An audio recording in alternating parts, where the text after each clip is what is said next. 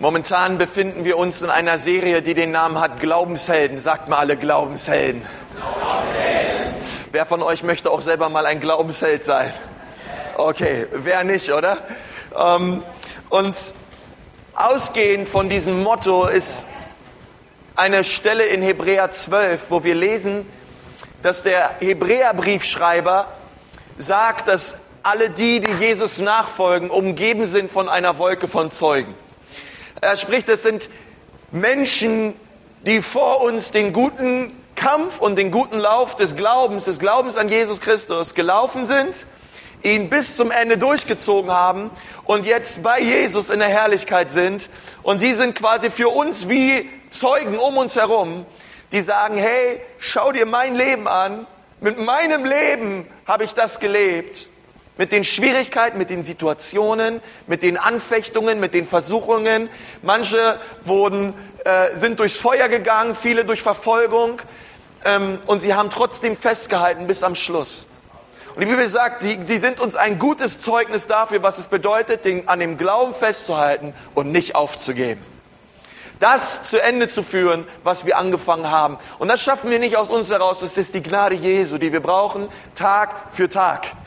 Und er befähigt dich durch die Kraft seines Heiligen Geistes festzuhalten. Ähm, an dem Wort festzuhalten, an dem Glauben und dem Lauf wirklich bis zu Ende durchzulaufen. Und auch dein Leben soll ein Vorbild sein für viele andere, was sagt, halt dran fest. Es lohnt sich. Das Beste kommt noch. Amen. Und ich möchte nochmal mit uns beten und dann in die Predigt heute einsteigen. Herr Jesus, ich danke dir von ganzem Herzen dass du hier bist. Herr, ich danke dir, dass du erfahrbar bist und dass du erlebbar bist, weil du lebst. Und ich bitte dich, Herr, dass dein Wort jetzt lebendig wird zu uns. Herr, wir wollen unsere Herzen auftun und öffnen und uns dafür entscheiden, deinem Wort gehorsam zu sein. Herr, so bitte ich dich, dass du zu uns sprichst, dass du uns Freude schenkst beim Zuhören und mir Freude schenkst beim Predigen. In Jesu Namen. Amen.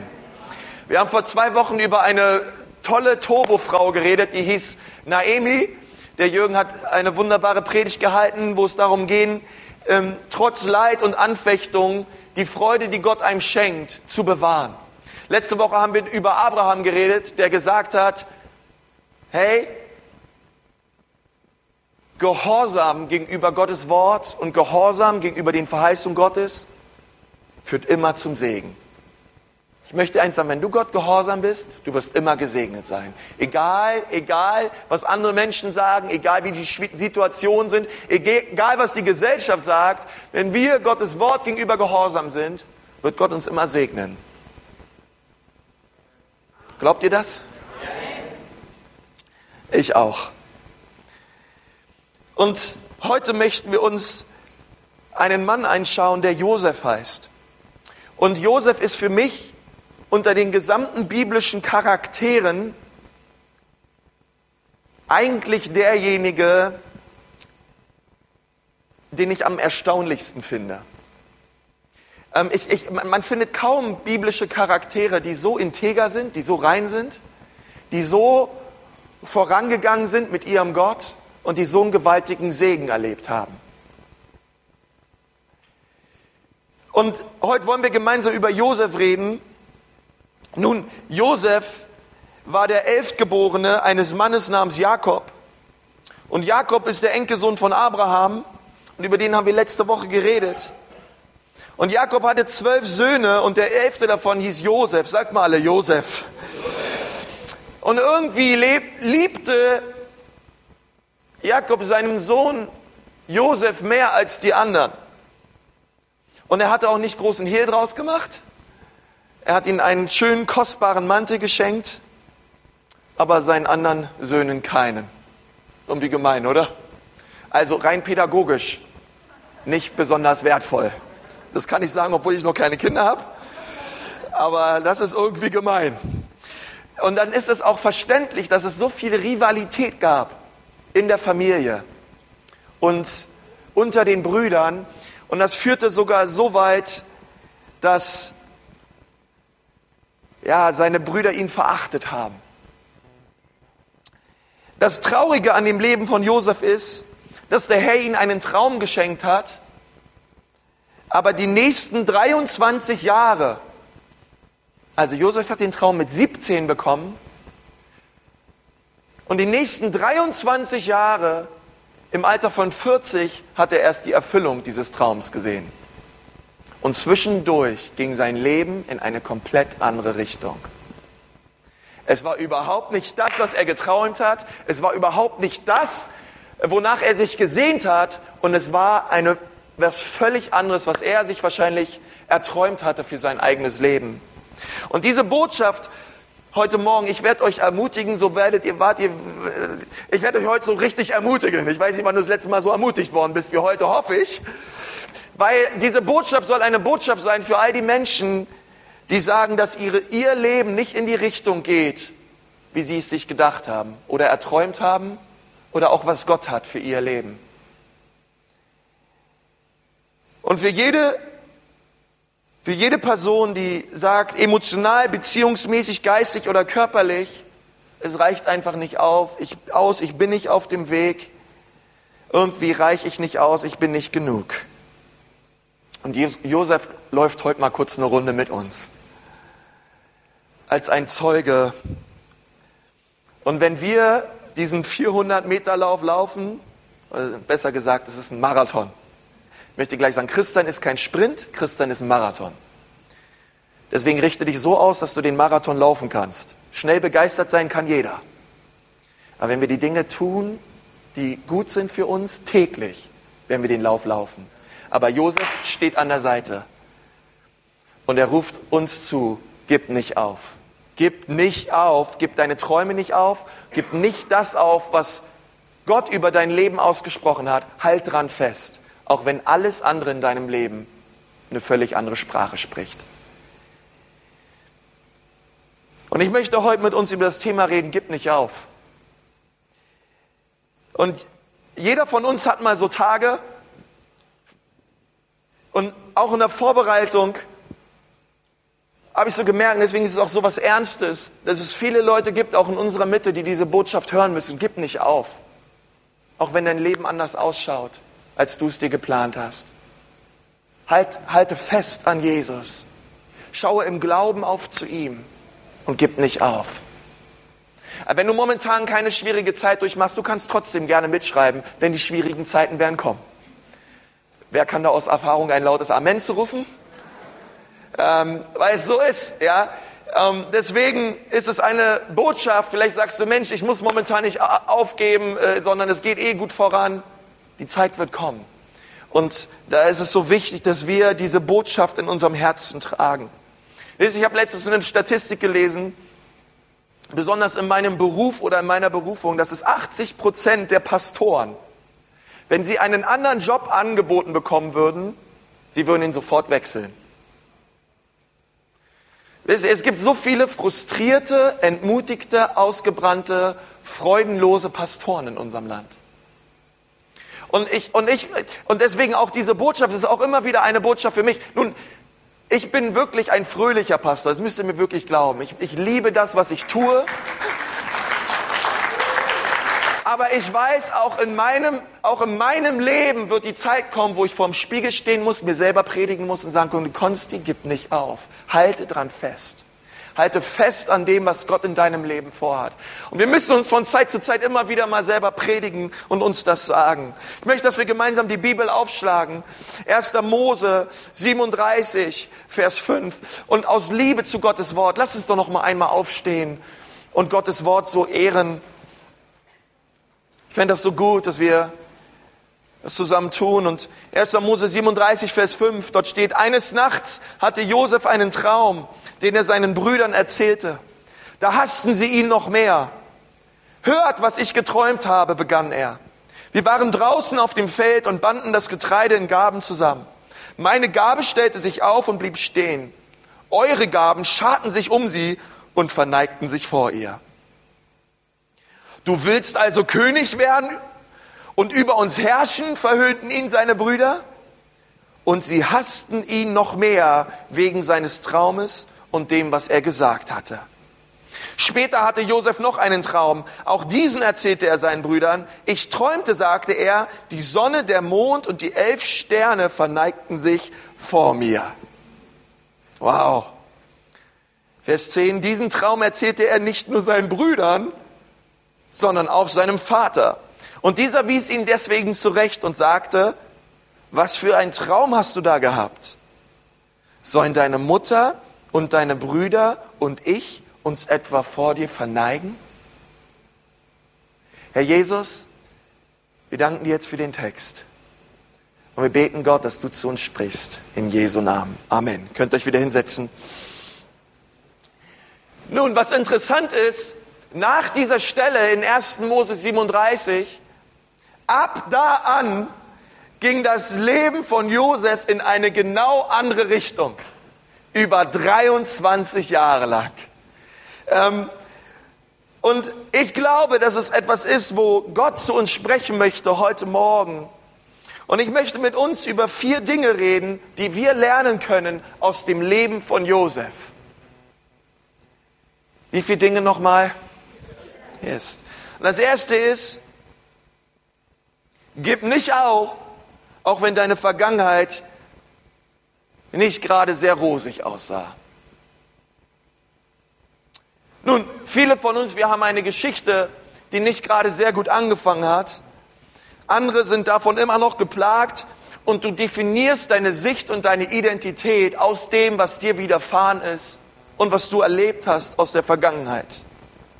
Aber das Tolle ist an Gott, dass er uns reinwäscht, dass er uns vergibt von all unserer Schuld.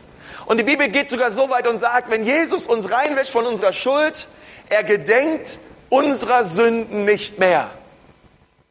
Und das ist eine Dimension, die müssen wir erstmal fassen. Ja, es gibt auch Dinge, die Gott nicht kann. Er kann sich nicht mehr an die Sünde erinnern, die reingewaschen wurde durch das Blut Jesu. Sie ist vergeben. Sie ist vergeben. Und vergeben ist vergeben und vergeben ist vergessen.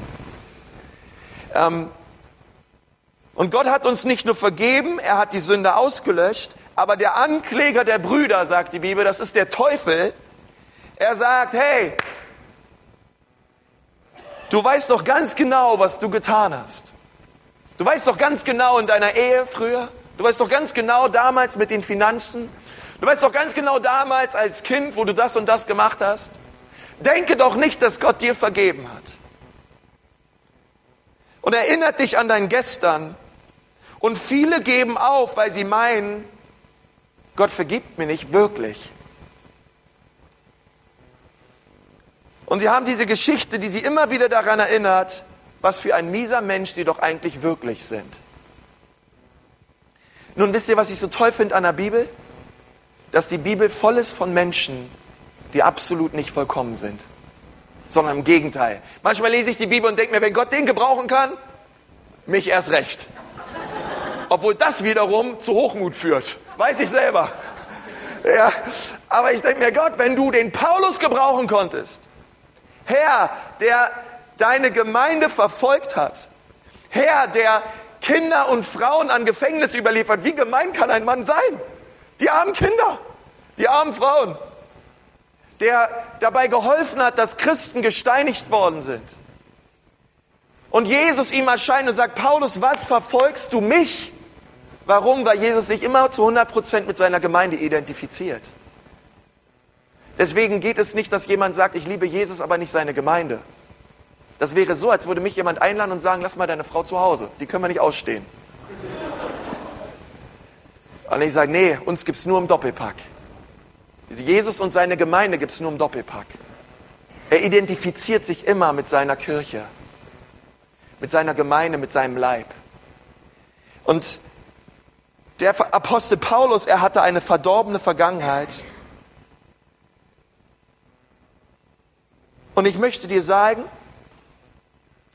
Gott möchte uns etwas sagen, damit, dass er so viele Charaktere in die Bibel gesetzt hat, die eine schlechte Vergangenheit hatten.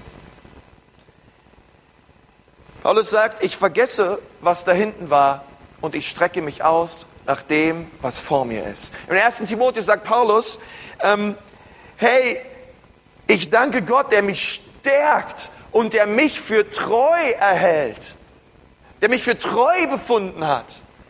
Und das ist doch so krass, dass Paulus das später schreibt. Gott, Gott befindet mich für treu, dieses Werk zu tun, was er vorbereitet hat für mein Leben. Obwohl so viel Untreue in seinem Leben davor da war. Er eine völlig neue Sicht hatte. Gott jetzt derjenige ist, der sein Leben verändert hat, reingewaschen hat durch sein Blut und er einen Unterschied gemacht hat, wie wahrscheinlich fast keiner nach ihm. Gott ist treu. Gib nicht auf, auch wenn deine Vergangenheit nicht gerade rosig aussah. Es gibt immer Vergebung durch das Blut Jesu. Gib nicht auf. Steh wieder auf. Hol dir die Kraft von Gott. Er möchte dich stärken. Und das Beste in deinem Leben soll noch kommen. Soll noch kommen. Und das sage ich wirklich prophetisch über das Leben von Einzelnen hier. Auch wenn du gebeutet bist, ausgebrannt bist, das Beste in deinem Leben soll noch kommen. Gott möchte dich gebrauchen. Das Zweite ist, gib nicht auf, auch wenn Menschen, die dir am nächsten stehen, dich nicht unterstützen. Schlimm ist es immer, wenn Leute, die nah an unserem Herzen sind, den Weg nicht teilen wollen, den wir gehen. Und bei vielen Leuten bewirkt es, dass sie müde werden, dass sie selber anfangen an sich zu zweifeln, dass sie ausbrennen. Und das alles kommt auch ein Stück weit oft von Ablehnung, die sie erlebt haben, von den Menschen, die ihnen am nächsten sind. Und ich möchte dir sagen, selbst Jesus hat das erlebt. Seine Brüder haben einmal gesagt, entschuldigt bitte, dass Jesus das hier sagt, dass er so verrückt ist, dass er darüber redet, dass er der Messias ist. In Markus 6, Vers 13 reden wir, lesen wir darüber, dass Jesus in seine Heimatstadt gegangen ist und er hat verkündigt, dass er derjenige ist, über den geredet worden ist in Joel 2 und in Jesaja 61 der Gefangene freisetzt, der Ketten zerbrecht. Er ist derjenige, der die, der die Sünden vergibt. Und er sagt, dieses Wort, was ihr hier lest im Alten Testament, ich bin's. Und sie konnten ihm alle nicht glauben. Und die Bibel sagt, ja wie, du bist es. Mit dir saß ich doch zusammen in einer Klasse, in der 1b bei Frau Hoffrecht. Wir haben noch zusammen Völkerball gespielt, Jesus. Hast immer gewonnen. Weiß ich auch nicht, wo du den starken Wurf her hast. Ich kenne noch deine Eltern, ich kenne deine Tante, und du stehst jetzt da vorne und willst mir erzählen, dass du der Messias bist? Und sie haben an ihm gezweifelt und gezweifelt. Und die Bibel hat gesagt, aufgrund ihres Unglaubens konnte er nur wenige Wunder tun unter ihnen. Jesus hat es erlebt, was es bedeutet, dass die Menschen, die ihm am nächsten stehen, ihn verlassen haben. Wenn wir ans Kreuz schauen, war nur Johannes da, Maria. Und alle anderen haben ihn verlassen, haben ihn verraten, haben ihn verleugnet. Und wisst ihr was? Josef hat das selber erlebt. Josef hat es erlebt, was es bedeutet, gehasst zu sein. Und Freunde, wir reden hier über Menschenhandel. Seine Brüder haben ihn genommen, haben ihn in, ein, in eine Grube geworfen. Sie haben ihrem Vater etwas vorgelogen, dass ein wildes Tier ihn gefressen hat?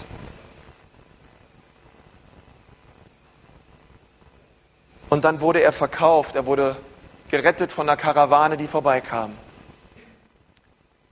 Und er wurde verkauft an ein fremdes Land mit einer fremden Sprache, mit einer fremden Kultur. Das Dritte ist, Gib nicht auf, auch wenn deine Reise voller Abenteuer und Überraschung ist und Dinge eintreten, die du so nicht geplant hast. Und ich möchte dir eins sagen, wenn du vorangehst mit Gott, dann ist es niemals so, dass wir von A nach B, von B nach C, von C nach D gehen und alles so leicht und locker funktioniert. Sondern die Bibel sagt, Bedrängnisse werden kommen, Stürme werden kommen, Dinge werden passieren.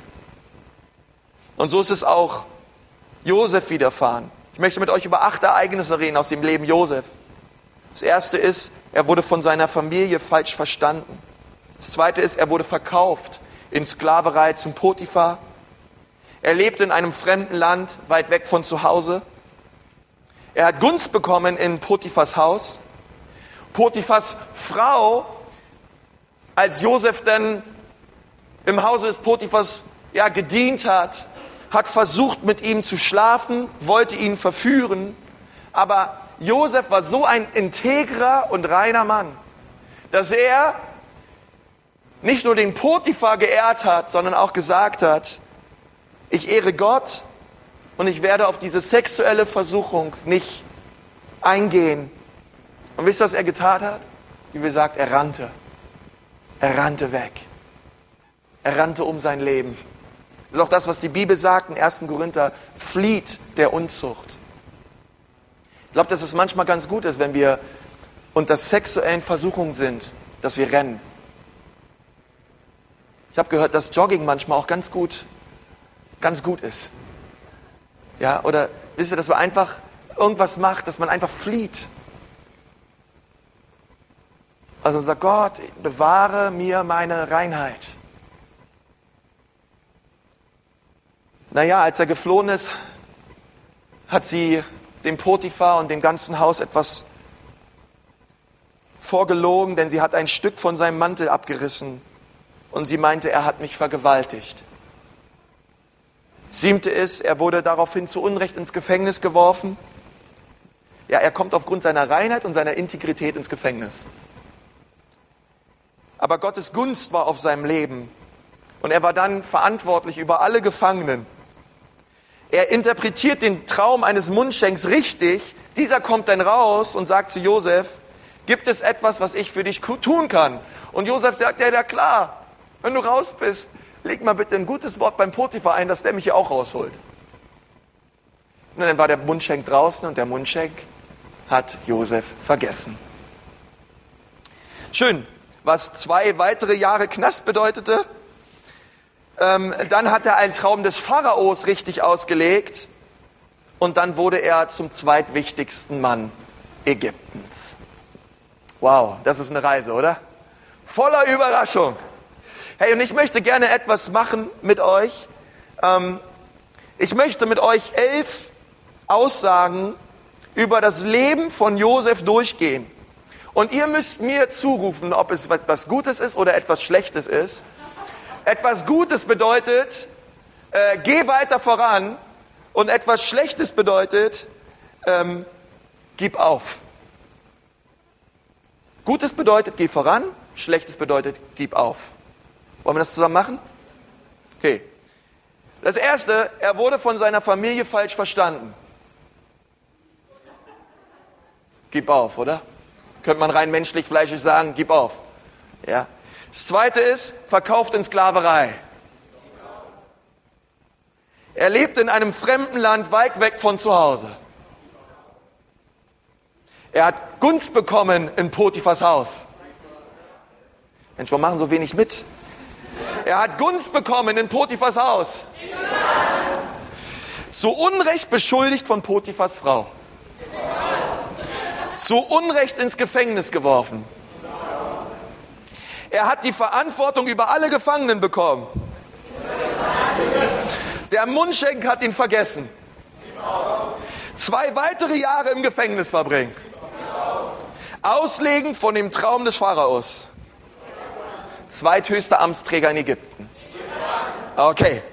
Nun, ich möchte euch sagen, warum wir das gemacht haben, ist, Josef hat in seinem Leben zweimal so viele Gib-Aufs-Momente wie Geh-voran-Momente. Zweimal so viele Momente, wo er locker sagen könnte, ich gebe auf, ich quittiere, ich habe genug Herr. Und wisst ihr, was ich so krass finde an diesem Mann? Nicht ein Klagevers, nicht ein Klagepsalm. Hey, ich meine, man kann schön darüber reden, wenn man jetzt am Hof des Pharaos ist, der zweithöchste Amtsträger. Da kann man voller Freude sein am Herrn. Aber was machst du, wenn du zu Unrecht im Gefängnis sitzt? Und wir reden nicht über die Gefängnisse hier in der Mannerstraße, die so schön eingerichtet sind, sondern wir reden über Lochgefängnisse, wo die wahrscheinlich die Fäkalien aufgewischt haben, wo es eklig war, unbeschreibliche Zustände waren. Und du weißt, du sitzt da drin zu Unrecht. Über Jahre. Und du hast einen Traum von Gott bekommen und 23 Jahre lang wirst du nur hintergangen, du bist im Gefängnis, Leute vergessen dich, Leute haben dich mies behandelt, deine Familie hat dich verkauft, hat dich vergessen und dort sitzt du. Und nicht einmal hören wir ein Wort von Josef an Anklage gegenüber seinem Gott. Das macht mich, das, das, das, deswegen finde ich es Josef zu Recht ein absoluter Glaubensheld. Ich weiß nicht, wie ich reagiert hätte. Ich fange manchmal an zu meckern und zu motzen, wenn es nur zwei, drei Tage nicht gut läuft. 23 Jahre lang Leid. Die Frage ist, was machst du, wenn du dich in einer Gib-auf-Phase befindest? Und du eigentlich aufgeben solltest. Tu das Gleiche, was Josef tat. Er fand Gunst in den Augen Gottes und er wusste, dass Gott mit ihm ist. Römer 8, Vers 37 steht, wir wissen, dass alles denen zum Besten dienen, die Gott dienen. Das Interessante an dem Vers ist, wir wissen. Wissen wir es? Wissen wir es wirklich? Dass mir alles zum Besten dienen wird, auch wenn alles andere in meinem Leben in die andere Richtung geht. In Habakkuk 2, Vers 3 steht, denn was, denn das, was du siehst, wird erst zu einer bestimmten Zeit eintreten. Aber du kannst dich darauf verlassen, dass es eintrifft, auch wenn es eine Weile auf sich warten lässt. Und wenn es langsam aussieht, gib nicht auf. Und es gibt einen Satz, den hasse ich eigentlich, aber der, äh, der heißt, sei geduldig, Konsti. Sei geduldig. Sei geduldig, eine Frucht des Geistes. Und der Herr sagt es immer wieder, und ich sage dir aus einem Grund, weil Gott mehr interessiert ist an deinem Charakter als an deiner Bequemlichkeit. Weil er dich liebt. Und Josef würde sagen, gib nicht auf, schau auf meine Geschichte, schau, was ich durchgemacht habe. Und wenn wir über zwei letzten Worte von Josef reden würden, dann ist das allererste, was wir lernen können, fokussiere dich auf das, was die schwierige Situation in dir verändert. Schau bei allem darauf, was tut dieses Leid, diese Bedrängnis, dieser Sturm nicht nur an mir, sondern was bewirkt er in mir. Weil Gott arbeitet an unserem Charakter und die Dinge, die wir durchmachen, benutzt Gott, um unseren Charakter zu formen und uns etwas zu lehren.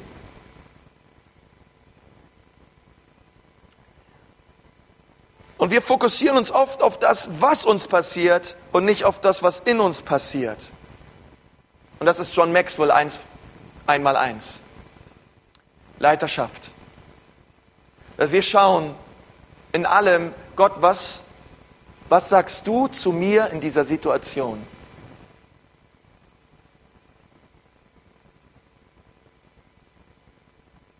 Und Gott sagt immer, nun, all das sicherlich wollte ich nicht für dein Leben.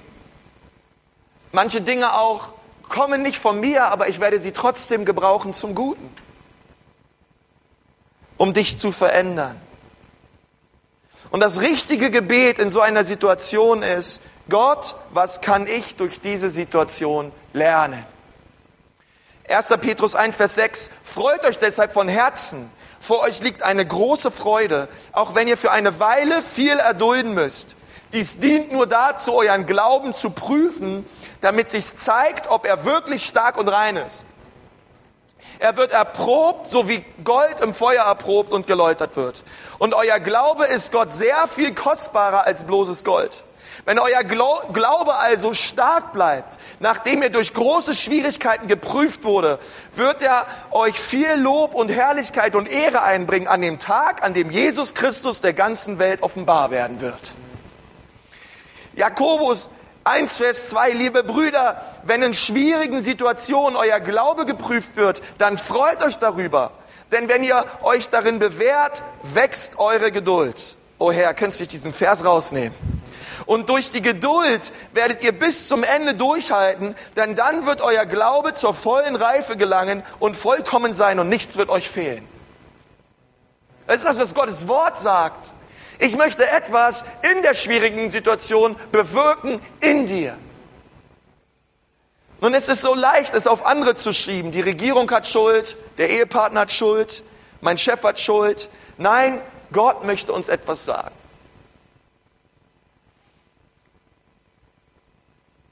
Und das Zweite ist, deine Antwort auf das, was dir widerfährt an Schwierigkeiten und an Bedrängnisse, wird deine Zukunft entscheidend beeinflussen. Deine Haltung gegenüber diesen Dingen machen einen sehr, sehr großen Unterschied. Denn Josef hatte die Möglichkeit, wirklich ärgerlich zu sein. Sie hatten ihn in Ägypten nicht erkannt, als seine Brüder zurückgegangen sind, weil ja mittlerweile Josef ja auch 23 Jahre älter war, er wahrscheinlich viel ägyptische Schminke im Gesicht hatte und sie haben ihn nicht erkannt, als sie zurückgekommen sind, denn es ist eine große Hungersnot ausgebrochen auf der ganzen Welt. Und Josef hat einen Traum von Gott empfangen und er hat gesagt, wir müssen aufpassen, wir müssen, wir dürfen nicht weiter in Ägypten in Saus und Braus leben, sondern wir müssen das Getreide sorgfältig beiseite legen für die Tage, die schlechter werden. Wir müssen viel aufbereiten, denn aus der ganzen Welt werden Leute kommen und Getreide wollen von uns. Und wisst ihr, als seine Brüder gekommen sind, er hätte sie mit einem Befehl auslöschen können. Er hätte zu seinen Bediensteten sagen können, kommt mit euren Schwertern, macht meine Brüder platt. Aber es hat er nicht getan. Und ihre erste, die erste Antwort der Brüder, als sie sich quasi wiedergefunden haben und Josef sich ihnen offenbart hat, seinen Brüdern, war ihre erste, erste Antwort darauf, bitte töte uns nicht. Und dann sagt Josef in 1. Mose 50, Vers 20, was mich betrifft, hat Gott alles Böse, das ihr geplant habt, zum Guten gewendet. Auf diese Weise wollte er das Leben vieler, vieler Menschen retten. Habt also keine Angst. Ich selbst will für euch und eure Familien sorgen. So beruhigte er sie und sprach freundlich mit ihnen. Was für, was für ein starker Mann, oder? Was für ein vergebenes Herz.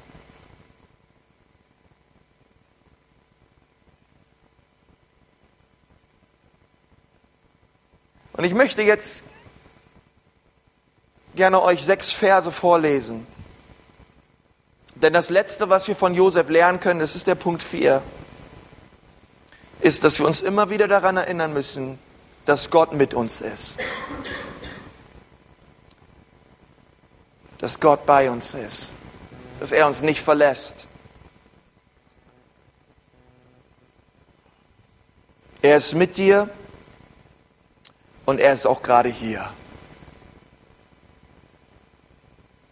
Ich weiß nicht, was du momentan durchmachst. Aber ich weiß eins, Gott ist fähig, selbst das Verworrenste und Schlimmste in deinem Leben noch umzudrehen zum Guten. Und er hat etwas vor mit dir. Und ich möchte euch gerne einige Verse vorlesen aus der Bibel. Wenn du magst, kannst du dazu die Augen zumachen. Ich werde euch einfach ein paar Stellen vorlesen, ja, die das Wort Gottes sagt über uns. Und da steht im Psalm 139, Vers 8. Flöge ich hinauf in den Himmel, so bist du da. Steige ich hinab ins Totenreich, so bist du auch da. Nehme ich die Flüge der Morgenröte oder wohnte ich am äußersten Meer, würde deine Hand mich auch dort führen und dein starker Arm mich halten. Bete ich die Finster, mich, mich zu verbergen und das Licht um mich her Nacht zu werden, könnte ich mich dennoch nicht vor dir verstecken. Denn die Nacht leuchtet so hell wie der Tag und die Finsternis wie das Licht. Du hast alles in mir geschaffen und hast mich im Leib meiner Mutter geformt. Ich danke dir, dass du mich so herrlich und ausgezeichnet gemacht hast. Wunderbar sind deine Werke, das weiß ich wohl. Psalm 46, Vers 1. Gott ist unsere Zuflucht und unsere Stärke, der uns in Zeiten der Not hilft. Deshalb fürchten wir uns nicht, auch wenn die Erde bebt und die Berge ins Meer stürzen, wenn die Ozeane wüten und schäumen und durch ihre Wucht die Berge erzittern. Jesaja 43, Vers 1. Doch nun spricht der Herr, der dich Jakob geschaffen hat und der dich Israel gebildet hat. Hab keine Angst. Ich habe dich erlöst. Ich habe dich bei deinem Namen gerufen. Du bist mein. Wenn du durchs Wasser gehst, werde ich bei dir sein. Ströme sollen dich nicht überfluten. Wenn du durchs Feuer gehst, wirst du nicht verbrennen. Die Flammen werden dich nicht verzehren. Denn ich bin der Herr, dein Gott, der Heilige Israels. Jeremia 1, Vers 8. Von den Menschen brauchst du keine Angst haben, denn ich werde immer bei dir sein und dich retten. Das spreche ich, der Herr. Jeremia 1, Vers 19. Sie werden wohl gegen dich kämpfen, trotzdem werden sie dich nicht bezwingen. Denn ich bin mit dir und ich werde dich beschützen. So hat der Herr, dein Gott, gesprochen. Matthäus 28, Vers 20. Ich versichere euch, ich bin immer bei euch bis ans Ende der Zeit.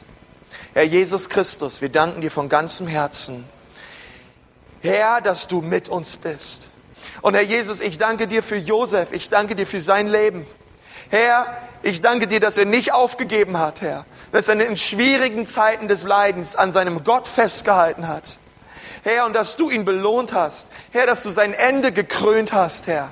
Und Herr Jesus, ich möchte sagen, ich möchte auch so ein Mann sein. Herr, ich bete, dass hier viele Menschen sind, die sagen, das wollen wir auch. Wir wollen im Leid und in der Bedrängnis nicht aufgeben. Wir wollen festhalten an dem Herrn, unseren Gott, der mit uns ist durch dem Feuer.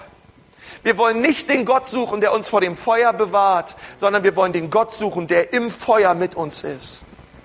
Und so danke ich dir, Herr Jesus, für diesen Morgen. Ich danke dir für jeden Menschen, der hier ist und der gerade durch eine schwierige Zeit geht in seinem Leben. Herr, ich bitte dich jetzt, dass du ihn ermutigst, ihn aufbaust, den Glauben stärkst, Herr. Herr, dass wir hier rausgehen, Vater, nicht erniedrigt und deprimiert und voll mit Angst, sondern dass wir unser Haupt erheben und sagen, mir ist alles möglich durch den, der mich stärkt und kräftigt, Christus. Und Herr, ich bitte dich, dass du jetzt Glauben ausgießt in Jesu Namen. Und wirklich, wir nehmen jeden Geist der Angst und der Einschüchterung gefangen in Jesu Namen. Wir, wir stellen unseren Fuß rauf in der Autorität Jesu und wir befehlen dem Teufel, dass er weichen soll aus unserem Leben in Jesu Namen. Und wir sagen, Gott, wir gehören dir. Wir sind dein Volk. Wir sind deine Leute hier in Nürnberg. Wir wollen für dich leben. Wir wollen mit dir vorangehen. Herr, wir wollen nicht aufgeben. Wir wollen einmal mehr unseren Glauben vor dir erneuern und sagen, Gott, du sollst auf uns zählen können. Wir wollen zu dir stehen in guten und in schlechten Zeiten. Herr, wie wir gesungen haben, Herr. Vater, egal was uns passiert, egal was uns widerfährt, du bist und bleibst mein Gott. Dir gehört mein Lob. Und Herr Jesus, ich bete jetzt, dass du deinen Glauben ausgießt hier über jeden Einzelnen, der gebeutelt ist, der schwach ist, der niedergedrückt ist. Wirklich, dieser Geist, der muss verschwinden in Jesu Namen. Und Herr Jesus, wir proklamieren deinen Sieg über unser Leben. Proklamieren deinen Sieg und deine Herrschaft über, über uns, über unsere Ehen, über unsere Familien, über diese Gemeinde, über unsere Finanzen, über unseren Beruf, über unser Studium, über unsere Schule, über unsere Uni, über unsere Arbeitsstelle. Dein Sieg, Jesus. Und wir danken dir, dass du hier bist. Wir wollen mit dir vorangehen, Herr. Und ich danke dir, Gott, dass du hier bist und dass du jeden Einzelnen berührst. Dass nichts zu spät ist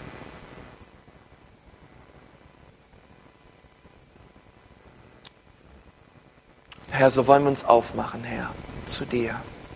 Ich möchte dich fragen heute Morgen, wenn du hier bist und du weißt ganz genau, tief in deinem Herzen, du lebst nicht mit Gott. Du bist dabei, deinen eigenen Weg zu laufen. Aber du bist heute Morgen hergekommen, auch mit einem offenen Herzen und Gott hat zu dir gesprochen. Und jetzt sagst du ja zu diesem Leben. Du sagst, ich möchte diesen allerersten Schritt machen. Ich möchte, dass Jesus mir vergibt. Ich möchte, dass Jesus meine Vergangenheit durch sein Blut reinwäscht, auslöscht und mich neu macht. Während wir so die Augen geschlossen haben, bitte ich dich mal, wenn du da bist, heb mal deine Hand hoch. Dankeschön. Ist da noch wer, der sagt heute Morgen, ja, Dankeschön. Sag Gott, ich komme zu dir. So wie ich bin, Herr. Ich gebe dir mein Leben. Halleluja. Ich möchte einfach gerne für dich beten. Herr Jesus, ich danke dir für die Leute, die gerade ihre Hand ausgestreckt haben. Herr, ich bitte dich, dass du ihr Leben anrührst. Jesus, dass du sie ganz tief in ihrem Herzen neu berührst. Und dass du anfängst, Jesus, ab heute ihr Leben zu verändern zum Guten. Ich preise dich dafür. Du bist wunderbar, Herr. In Jesu Namen. Amen.